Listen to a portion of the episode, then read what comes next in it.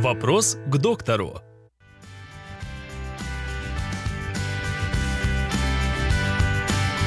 При каких симптомах стоит обращаться к пульмонологу? Итак, Врач-пульмонолог – это специалист терапевтического профиля, который занимается патологией бронхолегочной системы. С какими симптомами нужно идти к врачу? Это, во-первых, кашель. Э, кашель сухой или кашель с выделением мокроты. Мокрота слизистая, слизисто-гнойного характера или же даже с прожилками крови. Если мы видим кровь в мокроте, срочно обращайтесь к врачу. Это верный признак того, что что-то случилось в легких, что-то происходит с сосудами, что-то нарушает их целостность, и кровь попадает в дыхательные пути.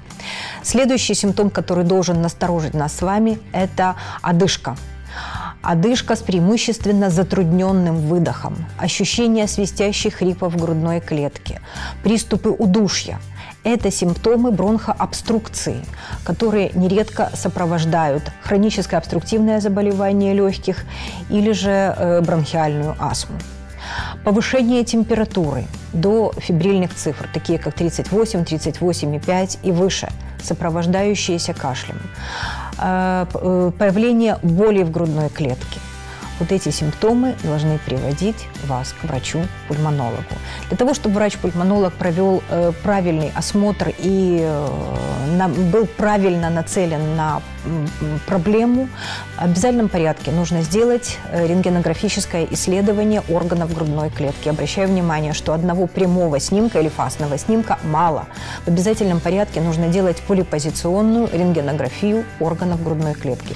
Что такое полипозиционная э, рентгенография? Это рентген в прямой проекции и боковой, в зависимости от э, зоны возможного положения, э, поражения дыхательных путей.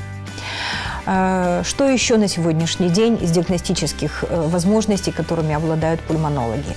Это мультиспиральная рентген-компьютерная томография, и э, бронхоскопическое исследование, про котором, при котором мы визуально смотрим состояние дыхательных путей и берем материал на исследование микробиологическое, цитологическое, патгистологическое, для того, чтобы правильно поставить диагноз и, соответственно, назначить необходимое данному пациенту лечение.